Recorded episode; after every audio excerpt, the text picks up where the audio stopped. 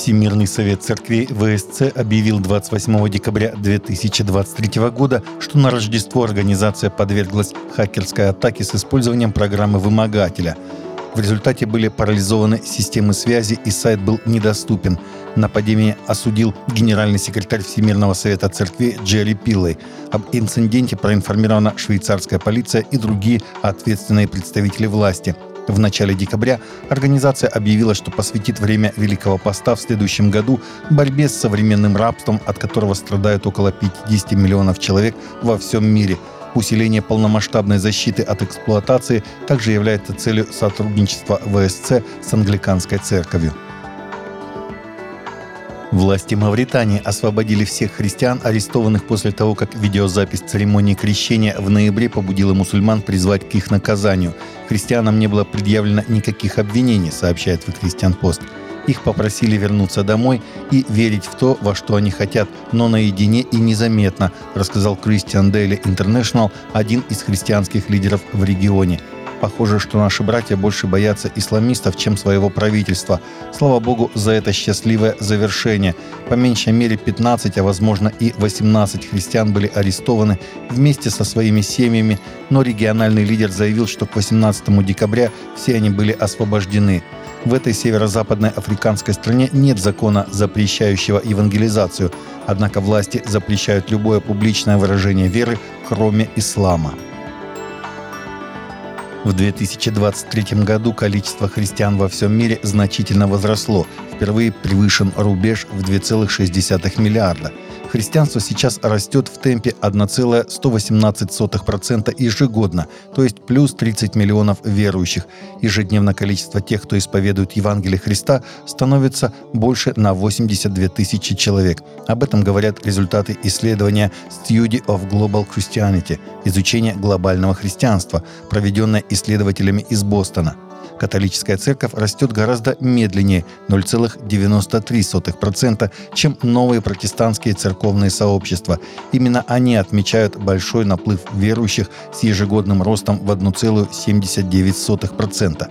Количество христиан, говорят эти исследования, растет также в странах Азии, таких как Япония или Китай.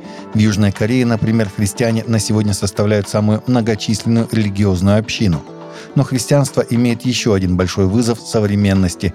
Исламистские группы растут гораздо интенсивнее, на уровне 1,87% ежегодно. За 2023 год количество мусульман на планете впервые превысило 2 миллиарда. Более 125 тысяч человек подписали петицию в знак протеста против плана замены исторических витражей в соборе Парижской Богоматери современными произведениями искусства. Президент Франции Эммануэль Макрон объявил во время посещения собора в этом месяце, что окна в шести из семи боковых часовен Южного Нефа будут демонтированы и заменены новыми окнами, которые будут отобраны на конкурсе, сообщает The. Старые же окна будут размещены в новом музее Нотр-Дама, сказал Макрон. После пожара, уничтожившего 800-летнее сооружение в апреле 2019 года, в соборе проводится масштабная кампания по восстановлению, в которой участвуют 250 французских компаний и художественных мастерских. Макрон также выразил свое желание, чтобы 21 век занял свое место среди многих других, которые представлены в работах этого собора, и сказал, что конкурс на замену витражей – это попытка отметить этот 21 век – Далеко не все приняли эту идею с восторгом. Илон Маск согласился с рэпером и влиятельным человеком в социальных сетях, который написал в Твиттере, что Запад облажался без христианства. Нзубе Олисаебука Удезуе публично известный как Зуби, сравнил исчезновение христианства из западной культуры с разрушением фундамента здания, но с гордостью ожидающего, что оно останется стоять вечно.